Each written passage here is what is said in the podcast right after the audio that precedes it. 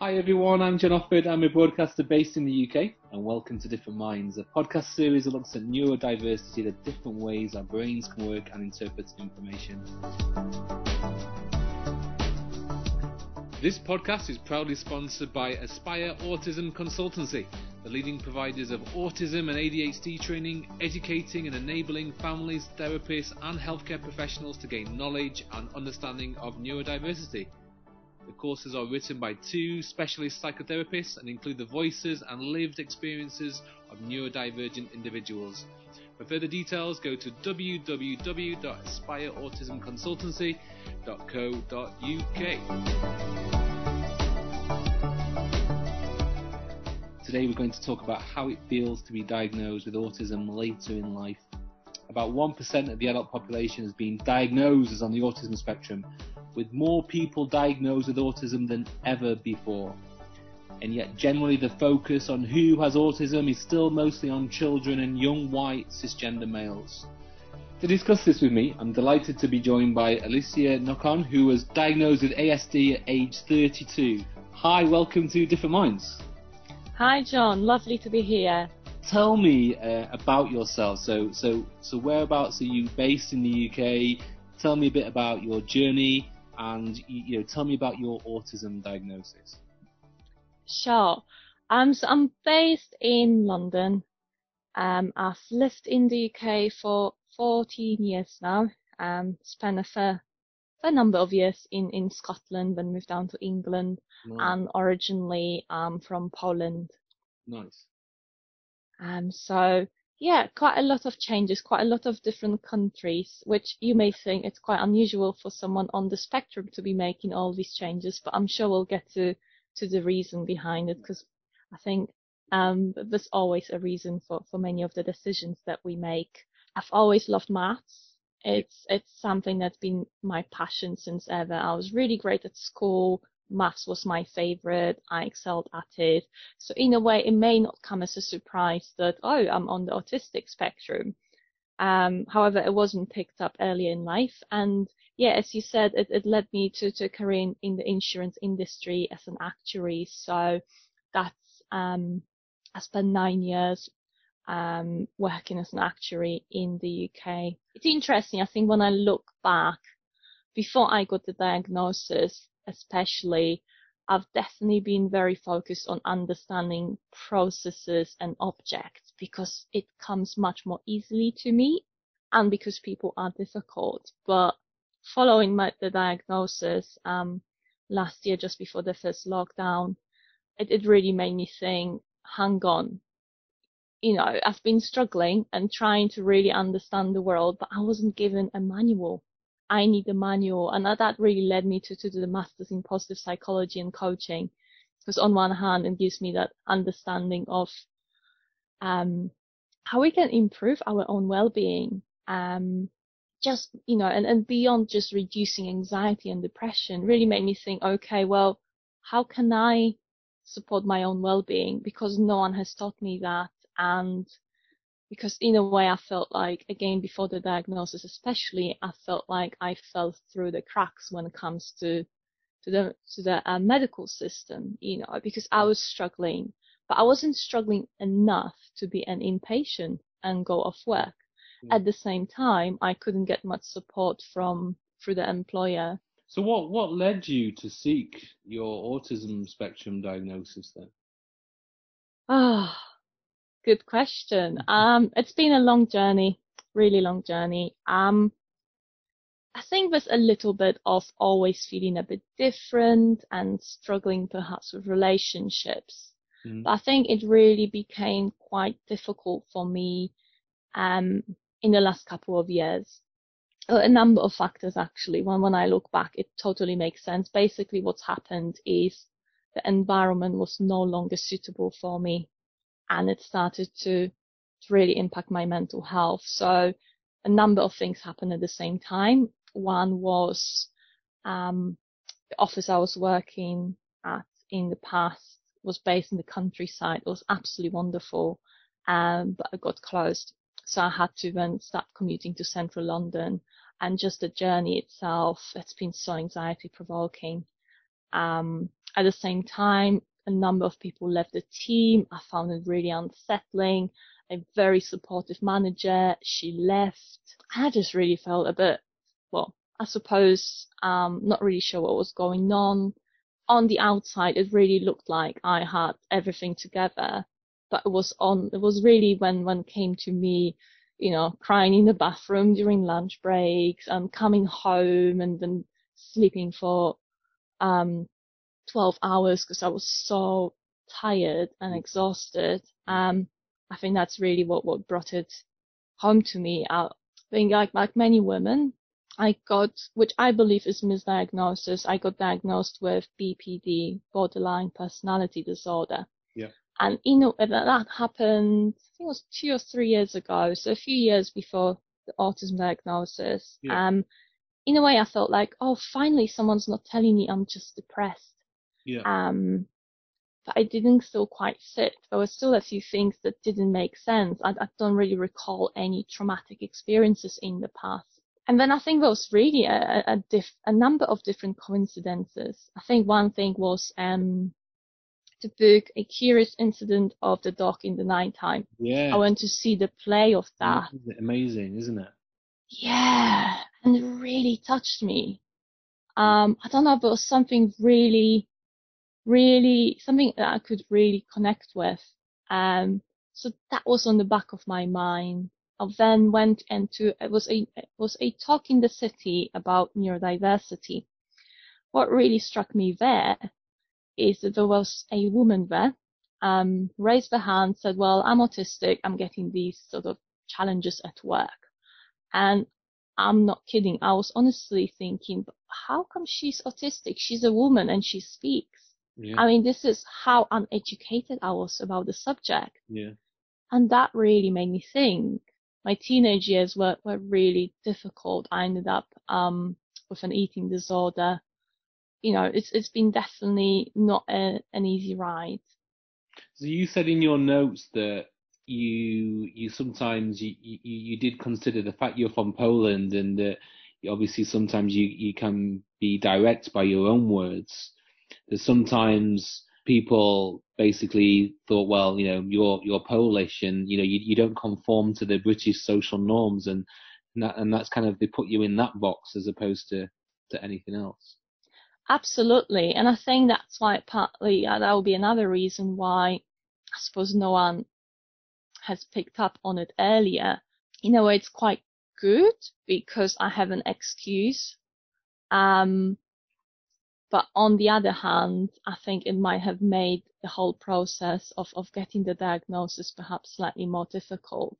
But I do wonder, um, I think even when I'm back in Poland, people do seem to be more direct, which again helps me massively. Just tell us about how autism presents itself, itself differently in, in women. I think there are a number of differences. One around, I think women tend to internalize the pain of the struggles, whereas um, boys would be more likely to act out. I think that's one of the differences. Again, I'm generalizing here because yeah. you will get boys who will internalize um, yeah. the struggles, and you will get um, girls that act out, but there isn't really a rule. Um, I'm generalizing. Um, I think that's still important to highlight it. Um, I think there's also the whole, I think part of it is also the societal expectations, you know, um, in terms of women having to socialize and be compliant. And that's something I think I grew up in.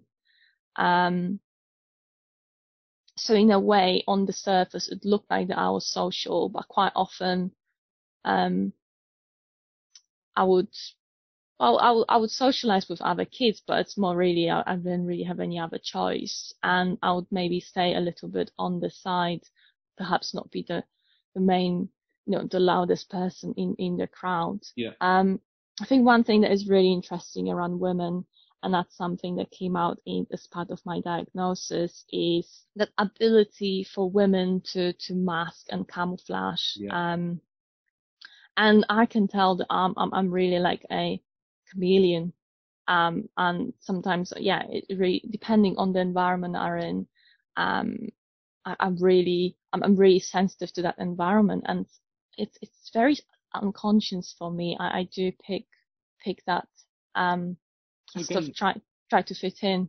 I think when it comes to to the diagnostic um diagnostic tests, yeah. they are really based on on the male phenotype. So um even looking back at the assessment, um I, I my assessment was, was specialized for women, which would have been a very different assessment if, if I if I went and got a diagnosis that um perhaps used um was more focused on, on, on the tests, which again reflected the, the male phenotype. Um, I suppose one example I, I can give is interests. Um, so quite often in, again, I'll be generalizing here, when it comes to, um, to boys or men, the interests are very unusual. Yeah. It could be, um, oh, collecting stamps, or, um, perhaps collecting information about trains. Um, for women, uh, quite often isn't. It it could still be something that is more socially acceptable. It could be could be even makeup, um, but it's the intensity of it. Um, for me, I think it was um, two things. One was definitely mathematics. Um, I, I, I don't think it would be an exa- exaggeration for me to say that it was it was like. nearly like a religion to me. I definitely felt a very spiritual bond, and um, it's something that really made me feel safe in this very unpredictable world. Another interest for me was languages. Um, I loved learning languages. Um, and I think it's it's interesting, again, with the hindsight, when I look at it, I think I really was trying to find a way to communicate and relate with the world. Yeah. Is it, is it not just a massive effort, and does it not take lots of energy to constantly mask in different social situations? It does. And I think, you know, I think it's also the price that you pay for it, because at some point, and I think many women were, will relate to that, it's, you don't know who you are anymore. This constant trying to fit in, you, you stop, you stop to, you know, to remember what, what is it that you really like. You know, even small things like small talk, um, talking about the weather, and I know certain maybe interests, um, I don't know, soap operas and things like that. I have absolutely no interest, but in order to create relationships in the workplace, you do need to engage in it. You mentioned earlier that you struggled with relationships. I wondered if you could just give us some examples of what you mean there. I think with relationships, for me, was really what was difficult, was to understand that not everyone acts in my best interest, and people can and will exploit me. Um, I think that's something that, again, I think many, many autistic people, men and women, are exposed to bullying, are exposed to harassment, and it's because I think many of us are very kind, and you may also perhaps say naive. We simply find it much more difficult to read between the lines. I don't think I was in an abusive relationship per se, but it's just, I think I've always struggled to really draw clear boundaries. Again, I think we're going back to this whole thing of, I want to be accepted. Um, so I'm going not to, I'll do whatever it takes to, to be accepted and feel loved. But I think there's also another aspect to it, which is, um, actually understanding the signals, the bodily signals that, that you get, um, which are, in, in many people on the autism spectrum, they will be to some extent, um, well, I don't like using this word, but I will, impaired. Mm-hmm. Um, one example I'll give you is, it has never come up on any test that I have that I uh, that I have anxiety. It's always been depression. I think for a number of reasons. One, probably because I would leave it so late to go to my G P that by then, you know, I'd be so exhausted from just being anxious that I would end up um, feeling depressed. But on the other hand, if I look at the, at these tests and they ask you, you know, have you felt anxious? I'm like, well, what does it mean? Um, I actually, until very recently, didn't realize that I do feel anxious a lot of the time. I just simply didn't have the language for it. you mentioned in your notes before that you you basically had years of self-hatred and despair. That's that's an interesting one. Yeah, I'm trying to think. Um, I sent these notes a while ago. Yeah, yeah. Um, it is a very strong word. I think it probably goes back to my teenage years again.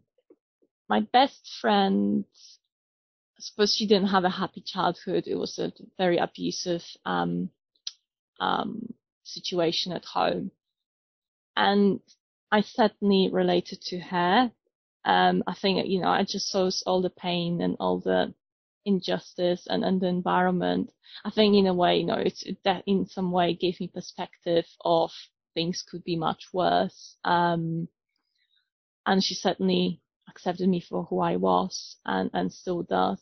But I think at the same time, I always felt like, well, I shouldn't feel this way because I have a you know, a good enough family. I don't have to worry about not having food or what it's going to be like when I come home. The life, life, home life was fairly stable, was good enough, and yet something was missing. So you you were talking about self-awareness before. Did, did, did the autism diagnosis give you that? It has certainly increased that. I think I finally have answers for things that I couldn't understand before. A very, um, I think, very, but I'll give you two examples. So one is around my hyper, hypersensitivity to smell. Mm-hmm. Um, it's, I haven't met another person who has it as strong, uh, perhaps except for, for my mum. Although for some reason, I think with age, she has improved. I'm extremely sensitive to smells, especially the nice ones. So in my household, we, we can't use fabric softener. Yeah. Um, if some, um, actually, most of the things I use are fragrance free. If someone comes in with, with a re- very strong perfume or, um, puts on a hand cream that is really strong, and it just gives me instant headache and I just shut down. I can't process information. It's extremely mm-hmm. strong, extremely yeah. difficult. Yeah, yeah. And also the same with new clothes from, from the shop. I honestly need to wash new clothes quite a few times before they stop smelling like the shop. Yeah. Um, really bizarre, really strange. And I suppose, again, before maybe, you know, if I think with my parents, again, because my mum was affected to some extent, she could understand, but that wasn't necessarily true when it came to teachers or, or the rest of the family. It just was like, well, this is just really odd and what is your problem sort of thing. But actually, no, this is a genuine need for me. Um, so I finally had an answer, you know, but I think before I just thought, well, I'm alone in the world and no one understands me, no one believes me. Um, whereas now it's like, actually, no, it's fine. It's just different. And it's, it's really comforting to, to know that there are people all over the world that will be over or undersensitive to, to some smells, and, and that's okay. Really interesting. I wonder if you could just talk us through some, some other autistic traits that you, that you have. So, often it's said that, you know, autistic people like rep- repetitive behaviour and routines, or as you talked about there, there's a there's a sensory sensitivity there, and, you know, highly focused interest. Interesting in terms of repetitive behaviours or stimming behaviours. Um, I don't have any. I would say that will be very typical or very noticeable. Yeah. And I wonder whether part of it is part of my upbringing. Um, you know, it's quite. A quiet child was a good child, and I, I still remember like rocking at the chair and just being told off for it. So it's certainly the environment um, didn't allow me to, to even try stimming, even if I wanted to. Um, I think certain things that I do, um, I suppose an interesting one is echolalia. Um, again, there is a spectrum when it comes to echolalia itself, and that, that's really a repeating of, of information. Um, in my case, it would be very subtle, and my um, my partner always laughs about it because it's actually quite funny. So if I spend too much time with someone, um, could be a work colleague or a friend, I end up picking up on how they speak. And that could be words, that could be even um, the accent. It's, it's absolutely hilarious. It's, it's totally subconscious, but I think, again, it's that assimilation and, and, and, and picking up on what was said recently that somehow just sticks with me. Again, looking back at my um, employment in, in insurance before, I really didn't like when people would just come around to my desk and, and ask if I have five minutes. It just would disrupt my my rhythm, if you like. Um, I'd much rather they put in a meeting and then I know, okay, there's a meeting, yeah, and that's where I need to be, rather than someone just coming and invading my space, if you like. And I think the upside of that is it's because it really impacted on the time when I could spend some time and and focus on, on what I was doing. I, I definitely have this ability to, to hyper-focus. I could spend work quite often, it's two to three hours straight working on one piece of work, totally concentrated. When I've been studying positive psychology, it, it's connected with flow, um, which is the state when you're fully absorbed in what you do to the point where you're not really aware of, of your surroundings, which is a wonderful thing, but it can also become a very obsessive thing, and certainly been very obsessive for me, just seeking these experiences where I can be so so merged with the activity that I can forget about the world. And that's just to just interrupt there, that's really interesting what you say about about flow states, and and we touched on that when I interviewed Dina and Fergus Murray, who created the uh, monotropism theory of autism, which is often overlooked. I wondered if I could ask you about some misconceptions that are out there around autism. For example, often people say that autistic people have no empathy. What would, what would you say to that? Oh, it's so misunderstood, and it's very hurtful. Just because something doesn't look the way that is expected doesn't mean it's not there. I think autistic people, they they feel. Quite often it's the information that we get that can be confusing. So I think Simon Baron-Cohen, he speaks about um these two types of empathy. Affective empathy and, and cognitive empathy. Autistic people certainly feel, but there are sometimes issues in terms of then interpreting that information, and also actually to, to even more high extent knowing what to do about it. If anything, sometimes you, you feel also too deeply. I certainly absorb um, people's emotions. Um, And it's really difficult to know what to do about them, especially if I'm in a, with a group of people, and especially if the bodily signals are different from what they say. It just creates a lot of confusion. So what what's different now that you've received your diagnosis? What what, what have you what have you gained from your diagnosis in terms of support? I think one thing um, that has certainly helped me is to get the right support. I've been working with a D B T therapist while I was going through the diagnosis. Um, I did ask her actually, does she think I'm on the autistic spectrum? And she was like, well, I don't think so. Um, although, again, I think looking back at, at the, the, some diagnostic criteria that um, I met, I was quite high on the um, obsessive compulsive personality disorder Um, scale, which again, when you think about the obsessions that are associated with autism, it shouldn't really be a surprise. But um, I think another thing that really the diagnosis has helped me with is to find community. Um, it's really interesting because I've actually, I think the more the more I opened up about my experiences, the more some of my colleagues and friends said, well, actually, you know, I am autistic too. I just don't talk about it because, well, I don't think people would understand. And I think every time someone would say that they are, um, they either have the diagnosis or they think they might be autistic, um, I would still think, oh, are you sure that you don't fit the, you know, the stereotype? I still do that. It's horrible. It's my first response. But then when I do reflect on have certain situations or how they respond, I think actually that makes sense. Um, so mm-hmm. It's really wonderful to to know that I'm not the only one in the world, because that's what how things felt like before. Sometimes you hear people say, well, well aren't we all a little bit autistic? Well, what would you say to that? Oh, I really don't like it. I know it's probably, I think most people when they say that they mean well, but I think it's really, I don't know, taking away something that is quite dear. You know, it's still a big thing to really process the fact that you are, you have this label, which is still uh, carries a lot of stigma. And then to be told, oh, you're not even good enough to, you know, to, to just have it and own it. And um, because, well, you know, we, we're all a bit autistic. I, I don't think that's fair. Do you think the neurodiversity movement is bringing the autistic community closer to together or, or dividing them?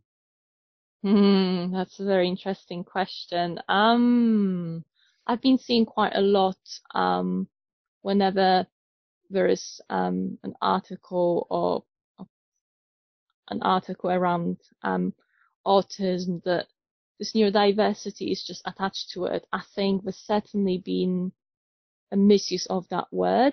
It's quite often, well, autism sounds sounds sounds quite scary. Let's put neurodiversity as well. It sounds quite cool and interesting.